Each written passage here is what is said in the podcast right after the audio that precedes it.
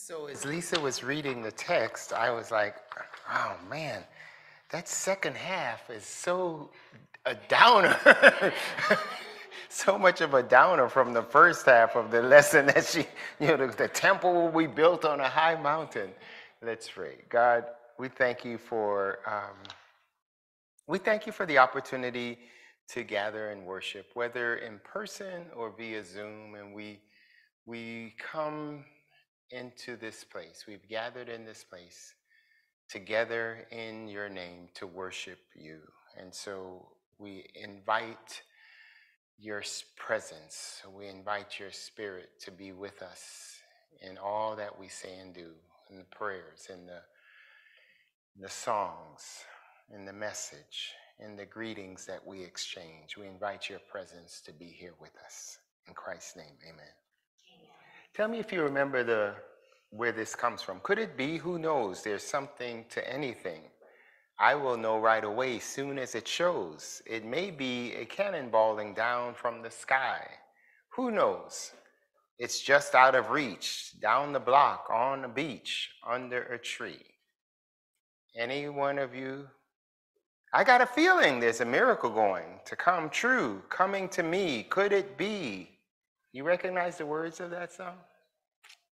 It's from the opening song of Leonard Bernstein's hit Broadway show, West Side Story. Something's coming. Something's coming. Those words catch the spirit, really, of the Advent season and Isaiah's grand vision that Lisa just read for us, this vision of peace on earth. And when I read the text, I said, oh my God, that's what we need in our world today, this vision of peace on earth. Isaiah believed with all of his heart that God would one day bring about a world where all of humankind would live together. All of humankind would walk together in faith and in peace. Such a grand vision has really been, I think, the prayer of many people of faith throughout the generations, and I know it's definitely my prayer for the world today. Isaiah wrote these words when the people of Israel were weary of blood wars with Syria, and how ironic that this text still could apply today where the people of Israel are at war. And it looked as if the nation was condemned to an awful battle after battle until all of humanity would be ultimately destroyed. That's the writing in the text.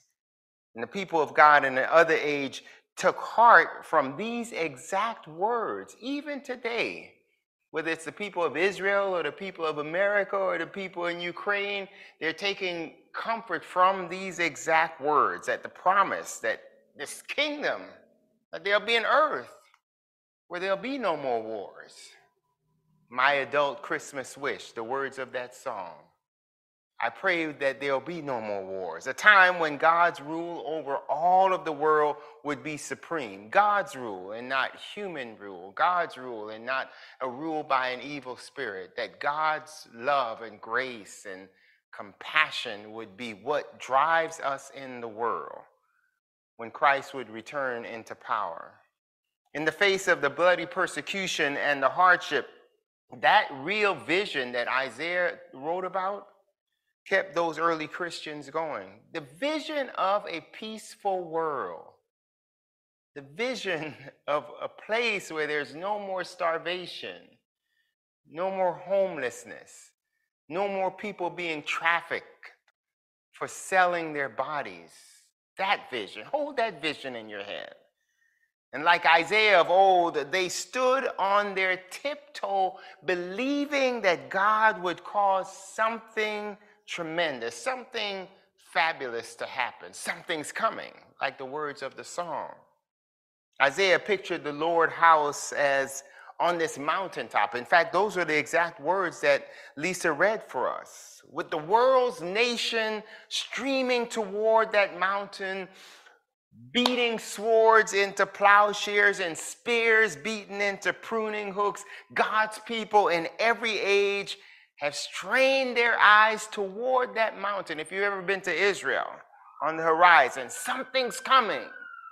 the Dome of David. When you stand on certain elevations in Israel, you could see the Dome of David. You're looking for the hope. Something's coming. But honestly, the skeptic in me, and maybe the skeptic in you, laughs at such dreams sometimes.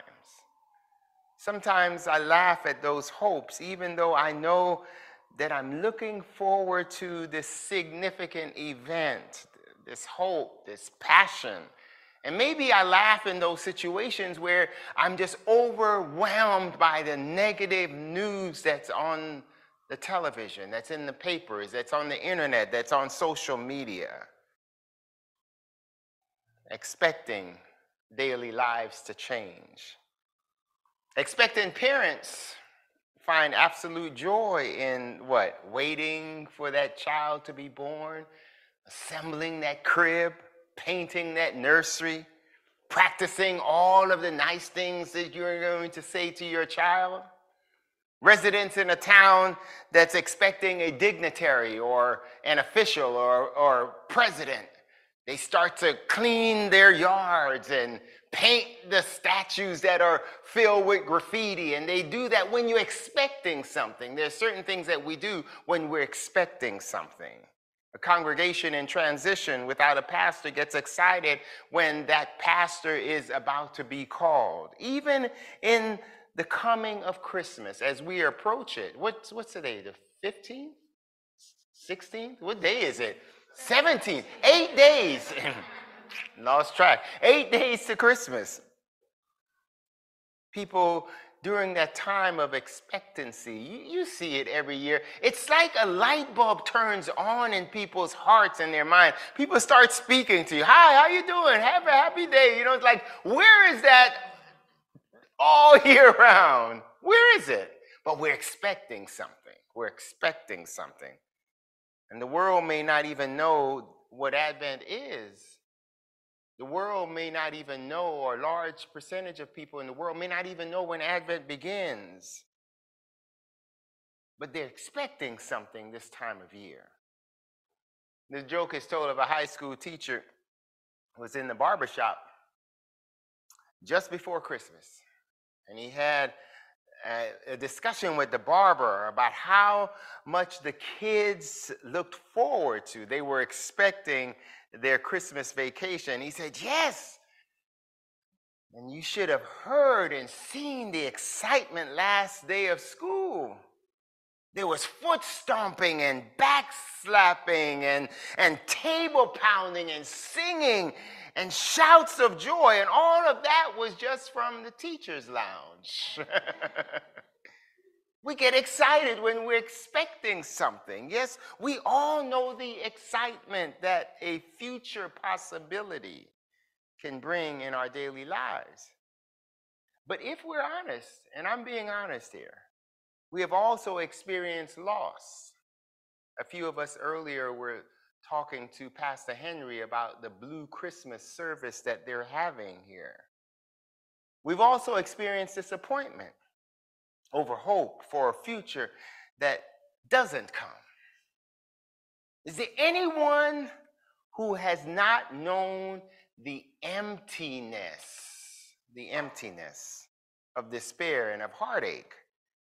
When nothing happens, despite all of our preparation, when nothing happens. A young couple who desperately tries to conceive a child, but it's all in vain. The town prepares for the celebrity visit, but the celebrity decides to go to another town because she has a better offer. For many people, even Christmas Day brings mixed feelings. The joy of opening the Christmas, but then after that, what happens? The beautiful packages are opened, gifts are admired, and then they're put away.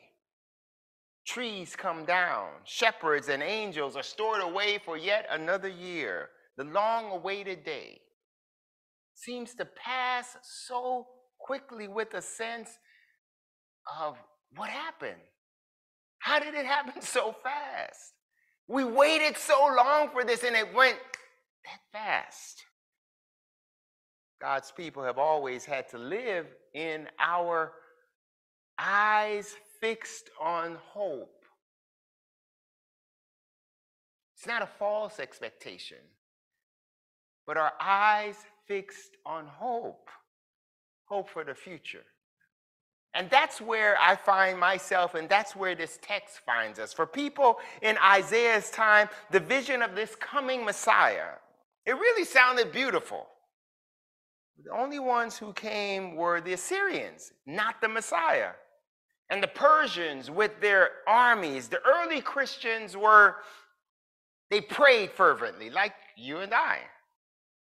They prayed for the Lord to return. Come, Lord Jesus, is one of the prayers that's found in the scripture. But Roman soldiers came, not the Christ in power, not the Christ in glory.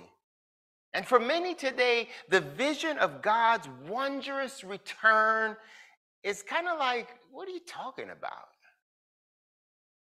What are you talking about? They have no expectations of that. Where is this day that Paul says every knee will bow and every tongue will confess that Jesus is Lord? Where is this beautiful God-shaped future when we seem to be sinking in the ocean? Where is it?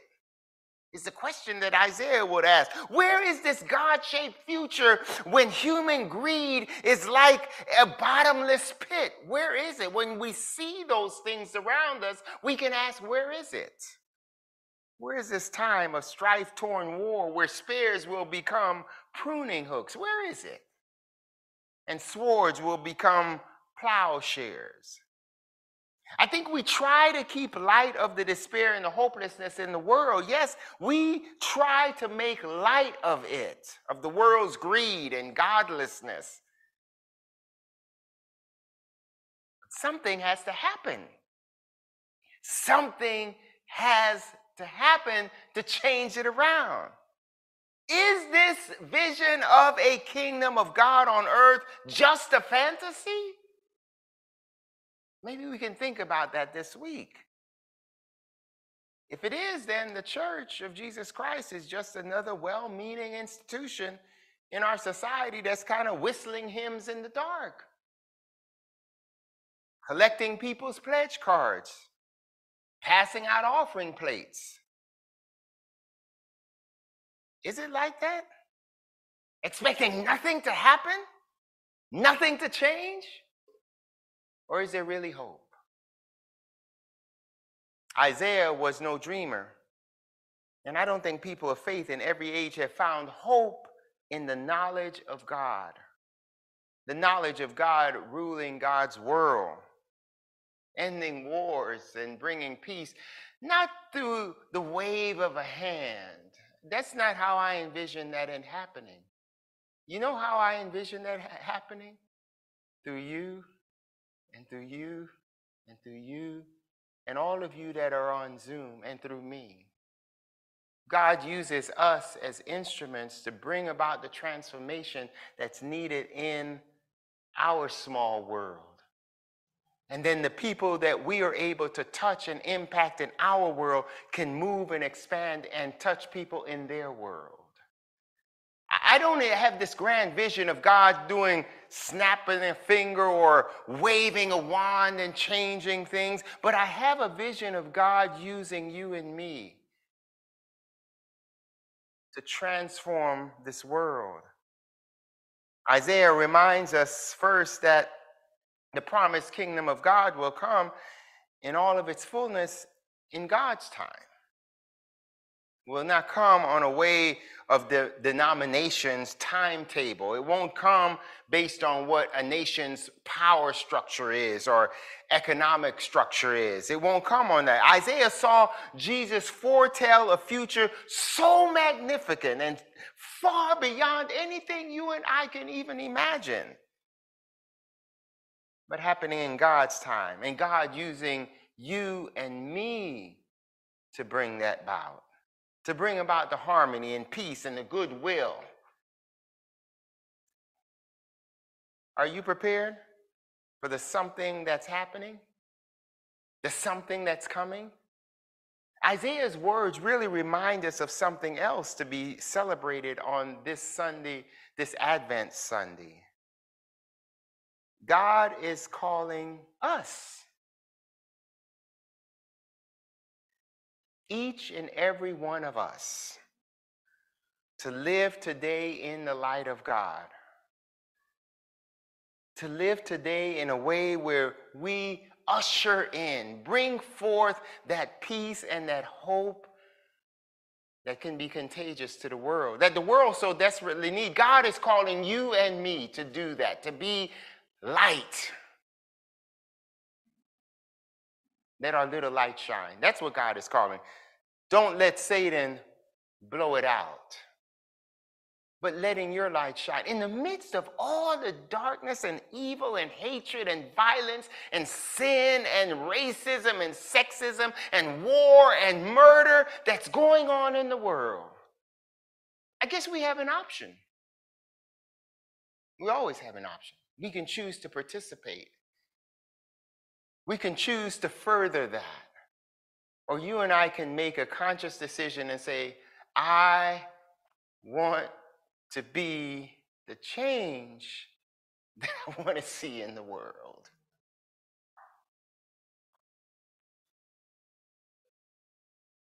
Every time a congregation like ours create a food pantry, clothing distribution, we do so not in some naive hope that a few cans of soup and an old suit or old jacket or old blouse or old shirt will solve all of human needs.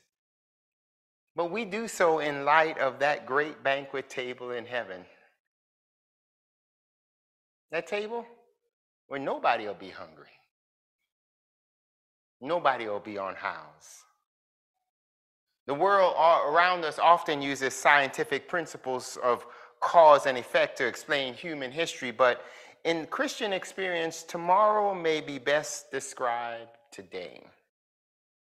For you and me, as followers of Jesus Christ, we could often say the best is yet to come in eternity. But how about living the best now and helping someone else live that best now? How about creating a new eternity for our neighbor, our siblings?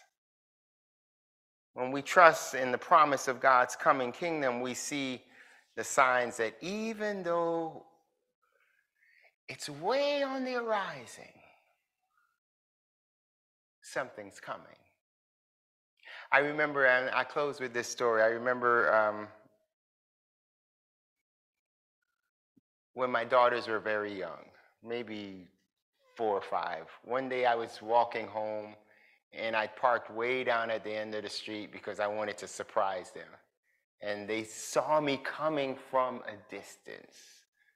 I don't know how they picked out. Maybe it was my body shape or complexion or something. But they started running towards me.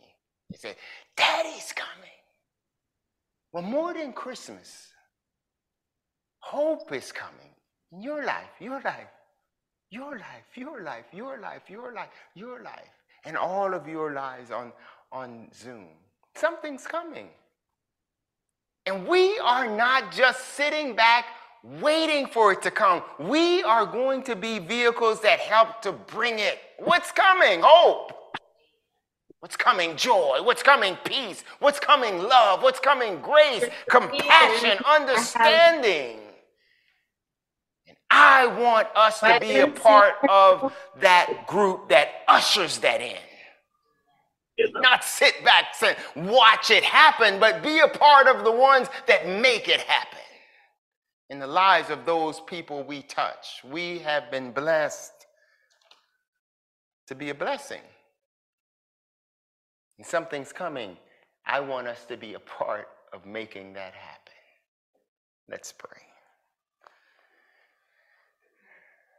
God, every time a congregation stands up and sings from the heart, "Come, thou long-expected Jesus," we join Isaiah in the prayer that one day that whole world will indeed walk in the light of the Lord. We celebrate the opportunity to be vehicles used by you to usher in the love of God in the lives of those people we are fortunate to come in contact with. We don't have to sit by to wait for God to do something. Our prayer is that we will be used as vehicles to bring forth God's transformation in the world, because something's coming. Amen.